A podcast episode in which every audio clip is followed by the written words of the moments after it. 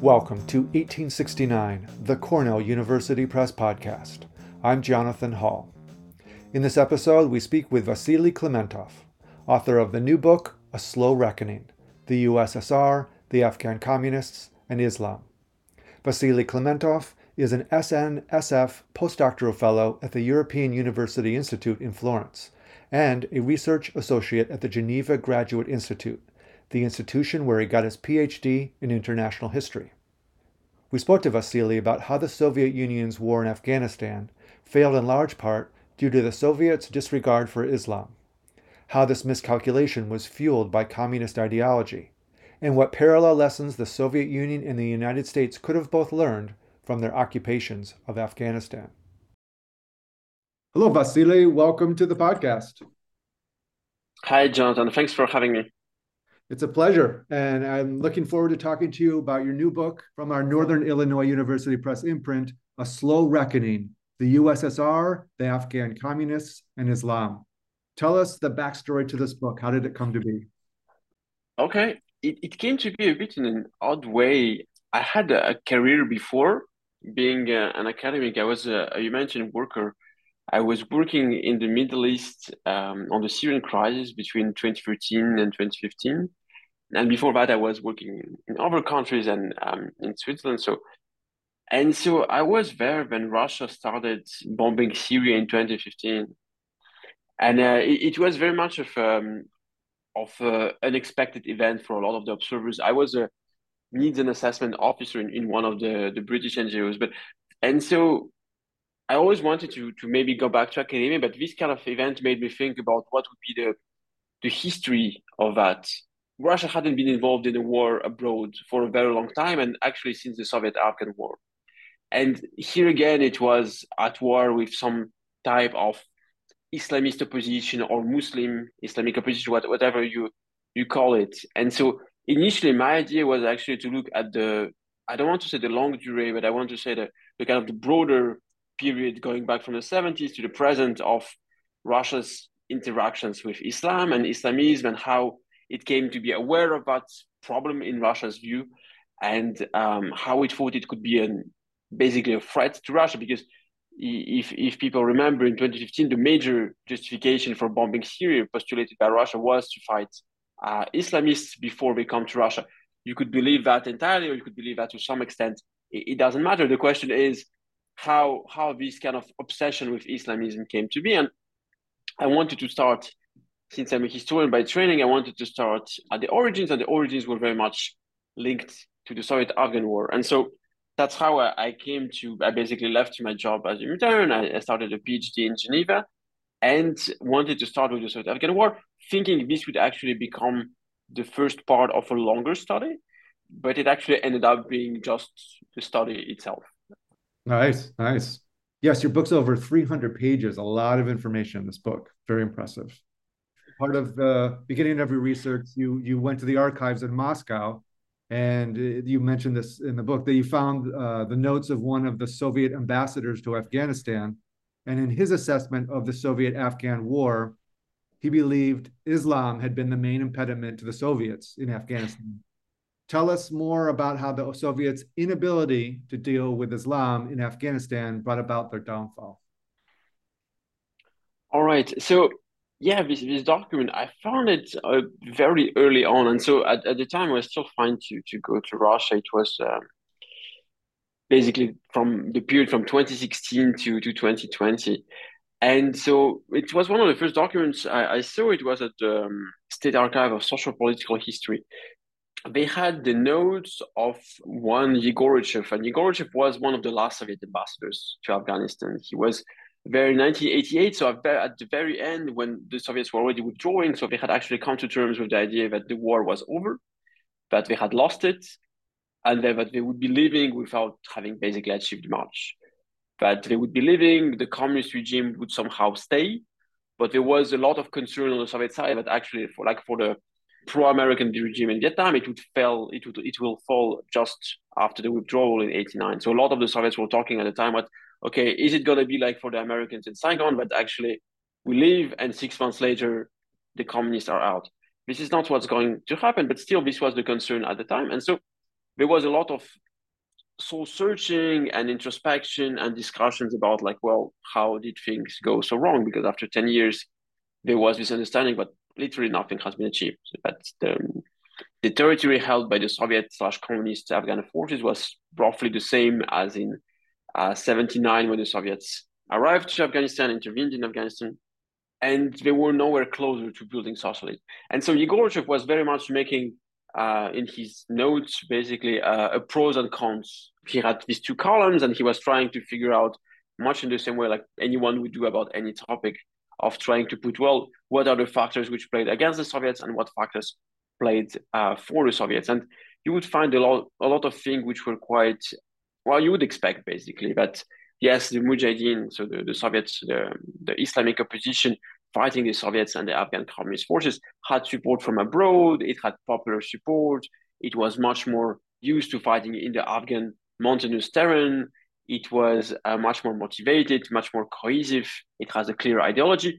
But interestingly, his first point was Islam.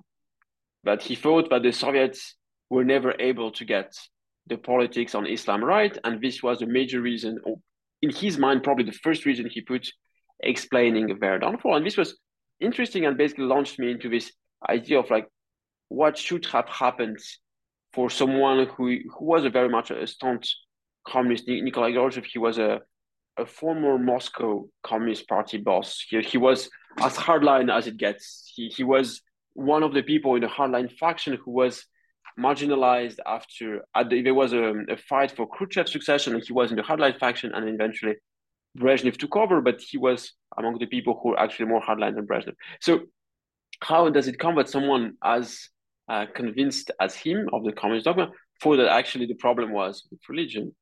And this launched me into the project, and this kind of led to the whole idea about the book of how the Soviets, who came with very much ideology in hand, with the idea of building this socialist utopia, of going with heavy industrialization, land reform, the collectivization of agriculture, mass education, women's education, notably, and also the idea that they will jumpstart Afghanistan from quote unquote the Middle Ages, basically how they saw it, to some kind of Soviet style progress with these very much pre-built houses, with massive infrastructure projects, but also very much in terms of culture as what the Soviets saw as culture and traditions, meaning that religion will be disappearing more or less slowly, and uh, but it will become more and more as obsolete to the Afghan uh, to the Afghan man who would be interested in electrification and healthcare and running water and all these ideas of like how the Soviets very much so progress, very much a, a material progress, and which would very much uh, marginalize or, or render completely uninteresting for like local traditions and local religion. And this didn't happen at all. Actually, they found that interest for this kind of progress and innovation was absolutely not as high as they thought. And that, on the contrary, the local context played a bigger role. The local religion was very strong, local traditions were very strong. And not being able to have a strategy to both integrate and actually adapt their communist playbook to the context was um, a major reason for their failure. So this is one of the stories that the, the book tells about how they started with a very ideological approach and ended up very much withdrawing, but still when they were withdrawing, they were trying to have a much more kind of watered down version of communism for Afghanistan. It's fascinating. It's just amazing to see, you know, ideology meets religion. And with the Marxist Leninist view of religion being replaced by progressive communism and modernism, they thought that Islamism would be replaced and people would would go to communism. And clearly, as you stated, that didn't happen. Only the KGB realized the threat that Islamism posed. Tell us how this ideological blindness impacted the Soviets' efforts. So yeah, the, the story about the, the KGB is um, is quite interesting. So I, I wouldn't say that only the KGB realized it. It's it's actually partly true. So a funny thing was that um, the Soviets who came to Afghanistan to build socialism also had a very and, and, and this is very much counterintuitive, but they actually had a, a very kind of distorted view of the Soviet Union itself.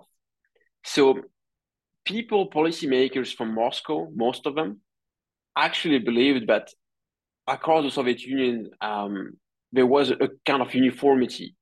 That, for example, Islam had more or less disappeared in Soviet Muslim regions. This wasn't the case at all. So in their minds, they had this blueprint of Soviet Central Asia, which is Muslim, as a blueprint for Afghanistan, thinking that actually the, like the quote unquote socialist order was very much similar in Central Asia as it was, for example, in Western uh, in the Western Soviet Union. This wasn't the case at all. Actually, Islam had moved to the private sphere in Central Asia. There's quite a bit of new research on that. It was so out of the public sphere, but it has very much remained strong. So it hadn't at all disappeared. And so there was a lot of mismatch as they discovered that, including in the Soviet Union, the situation was not um, as clear as it sounded, and but actually the is like region was not disappearing everywhere. And so the KGB was a bit more concerned about Islam and Islamism because it was tasked with monitoring Islamism and basically all anti-Soviet activities within the Soviet Union. But it was also very much mistaken because, because it had this obsession with the, the foreign hand. And so they had this concern with rising Islamism and possible contagion from Afghanistan into Soviet Central Asia. However, they always saw it through a foreign hand. They never thought that this could be an appealing ideology for Soviet Muslims. They always thought that, well, the Iranians or the Americans or the Pakistani or the Afghan, someone had to be behind them in the Soviet Union trying to promote that. Short of that, there was no interest. And so the KGB was also very much um, misled about, about Islam and Islamism. I think it's fascinating that mm-hmm. that their own assessment within the USSR, within Central Asia, that that Islam had gone into the private sphere, so hidden, but they weren't able to see that that uh, they weren't able to see that they were blinded by the, their ideology. So they thought that that Central Asian blueprint, oh, we can just bring that that progress in quotes to Afghanistan, and clearly that wasn't the case. Yeah, this is a fun story. I talk about that a bit. I, I it, it, it comes that so the Soviet Union was both a very authoritarian country, but one where you actually had quite um, quite a level of decentralization in the sense that um, the people in charge of these Soviet republics of Central Asia were mostly local, or like almost always local. So communists for sure, but Uzbek, Kyrgyz, Tajik, Kazakh, and so on. And so there was a strong interest for them to report to Moscow that, well, everything is fine. But Islam is disappearing. We're like very much on top of things. And so for a long time, that's how, and there's a lot of a huge story, which is also how they reported about cotton production, that it was increasing, increasing until a big scandal happened uh, when it happened, but it was absolutely not increasing. But it was also the same on Islam. They have been reporting for years that Islam had more or less disappeared until the late 80s, when actually everybody discovered that even party functionaries were very much attending Islamic burials, doing various Islamic rituals, and so on, and that even they actually cultivated Islam in the private sphere.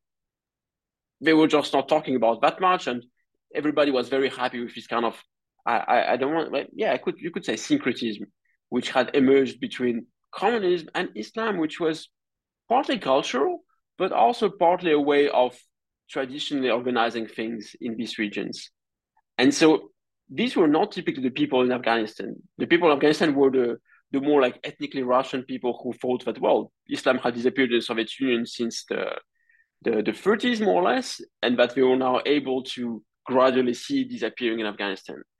And this doesn't mean they were conducting atheism lectures in Afghanistan, for example, or this was part of that, but it was not that central. It was just they were basically disregarding religion as something not important. They were not not paying much attention to it as any kind of factor uh, and thinking, well, yeah, that's uh, that's completely irrelevant, more or less. And so by treating it as completely relevant, they have ended up basically completely leaving Islam to the Mujahideen. And then they ended up thinking, well, that they had to hide somehow to also try to to propose their own, let's say, Islamic communism. If so, um, it was almost it was too late. It was already the late 80s, and the, the war had been lost, and the kind of any attempt at let's say winning hearts and minds, to use like an um, anachronic term, this was past. There was maybe a window in from 1980 to 1982 to do something for the Soviets with the Afghan communists on having a bit of uh, building popular support in Afghanistan. After that period passed, the situation could not be salvaged. So they realized too late. They realized too late. Mm-hmm. Absolutely. Yeah. So winning hearts and minds, you use that that term. What what lessons could the U.S. have made in their own war in Afghanistan, which clearly didn't work out as well either? What are some lessons that they could have learned, or and or were there any lessons that they did learn? It's a it's a good question. I mean, I think there are many many parallels. As far as I, as I know, and as far as uh, I understand, the U.S. hadn't much interest in the Soviet experience, thinking that their kind of war would be very different. They developed more interest for the Soviet experience with time, as they became as well stuck in fighting in Afghanistan. And this idea of parallels is someone I, I thought quite a bit. It it's I think to to kind of understand to which extent there, there's a repetition of mistakes is, is fascinating, because you would think that the two wars are different, and there are obviously quite a lot of difference, but the parallels and the parallels and the mistakes made by the two superpowers fighting in the same place are are very much notable. And I, I will mention a few here because I, I, I had tried to to kind of again not not all of them, but I think the, the key idea is the United States both like the Soviets, had this belief that they would impose their own development model on Afghanistan. And surely it's different from the communist model in some ways. But it's also this idea that they would come, they would offer this development model, they will promote it, including by force, and that people will support it because they want progress, because they want running water, because they want electrification, infrastructure, healthcare, education. And that just by building that, you will aggregate support from the Afghan population. And in that sense, like this kind of forced, forceful modernization or rapid modernization idea, it's very similar between the two. And both times it hasn't worked. You could say maybe it was obviously more heavy handed from the Soviets, but a lot of that infrastructure building, uh, generators, all of that industrialization is, is very similar and has failed both times. And both times, um, the forces which came had, and there was quite a lot of stories you, you could find about that in the book, about how, for example, the Soviets had no knowledge about the context. They didn't really bother about studying Afghanistan in advance, and they actually even sidelined the people who knew about Afghanistan in the Soviet Union, because the, the idea was that, well, the communist playbook, in like the, the dogma, should work more or less the same way anywhere. This is the idea behind the, the communist thing, is that it's it's reproducible. You could have it here. You could do it in Afghanistan. You could do it anywhere. And so you don't really need to adapt anything to the context, to Islam, to just you come and you do it like like Marx said. And so there was also this belief in in the Western idea that democratization, but also this kind of progress, it should work. You don't have to do much context adaptation. And so you don't have to study Afghanistan, you don't have to really know about what, what ethnic groups are there or the languages, or what the religion says, or what the Pashtunwali and the traditions are. You just come and you do infrastructure projects. And then you have a lot of other parallels. You have this idea that being so ideological and dogmatic, the Soviets never really tried to co-opt much of the opposition in the beginning. This would come much, much later when you will think, okay, could we separate the people who are very much ideologically bent on fighting us from people who we could bring in some kind of coalition government with the Afghan communists. And there were opportunities early on which they didn't exploit, and then it was too late. The same for the for the for the United States. A lot has been said about not being able to split the Taliban early on from the ones who maybe have been would have been amenable to talk with uh, a pro-US government, from for example the Al Qaeda and the radicalized groups who were absolutely bent on fighting until the end you could think about the idea that being both quite ideological, you didn't have any kind of exit strategy. The Soviets didn't have any kind of benchmark of like what would look like the end of the Soviet project in Afghanistan. They came thinking it was for a few weeks, but before it was for a few months, and 10 years later they were leaving. Much like the Soviets, the United States came without a clear idea of how long this commitment will last, and it lasted for 20 years. And so this idea that when you don't have a real project or real state building project and you don't know what the, the milestones are uh, was very similar. The difficulty of managing their Afghan allies, that's, that's a fascinating one and a very fun one. Um, the Soviets struggled in imposing any kind of discipline on the Soviet, on the Afghan communists of trying to reconcile. You had always infighting, you had always corruption, always a lot of problems.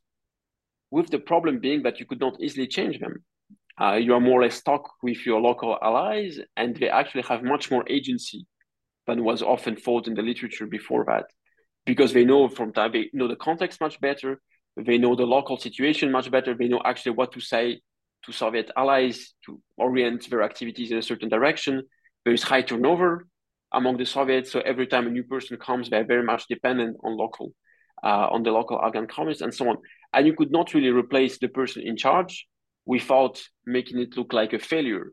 And as I'm telling that story, obviously it resonates very strongly with uh, with the American experience, where you had a similar situation where you have a lot of turnover, where even you have very much disappointment with the um, Hamid Karzai at the time, how would you replace him or his ministers, whoever? You can't. And so you are stuck in that situation over time. The role of Pakistan has been much analyzed as well. It was obviously an enemy in Soviet times, but in, even if it was an ally of the United States during the war, it still was a sanctuary for the forces opposing um, the Americans. And so, in that sense, this this kind of the more for the military buffs, but this idea that quote unquote sealing the border, it was very much central to military operations in both wars. That you could not win in Afghanistan if you're unable to control the border between Afghanistan and Pakistan. And in both wars, they tried and they basically failed at finding a way because they never had enough troops to do that to prevent the movement across the borders of fighters, for example, that we could come, go to sanctuaries, replenish, come back, and so on. And so this was also um, the parallel. So there, there are a lot of them, and maybe one one I will I will come to to to at the end is also the one about Islam. Is that with disregard to Islam tradition context, it was also present in the in the American war. The Americans had not much idea about Islam. They didn't think about adapting anything. They didn't think about co-opting Islam into the regime, assuming that it was not that important. And like the Soviets, they by default left the claim to Islamic legitimacy to their opposition. And the Mujahideen had it fighting the Soviets, and the Taliban had it fighting the Americans, saying that we are actually Muslim warriors fighting foreign infidels who are here to uh, destroy Islam. And not being able to address that claim, that very central kind of dichotomy claim about the war, was a major problem for the Americans. And they have tried, but it never kind of worked out.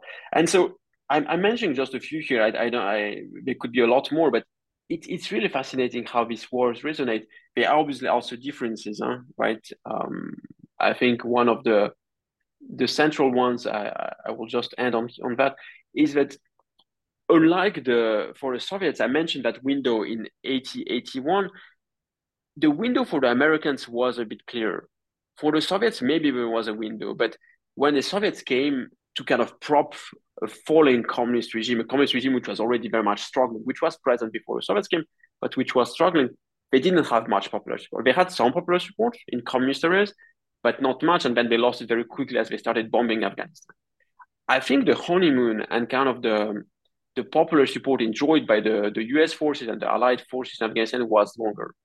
But you actually had a year and a half, two years from 2001 maybe to 2003, when you had a lot of enthusiasm for the American project in Afghanistan, but you actually had a, a real possibility to uh, to turn things around after the Taliban's defeat, and then you you had popular support, and maybe this is a, a major difference that um, there was a bigger chance of, of success. Interesting, interesting.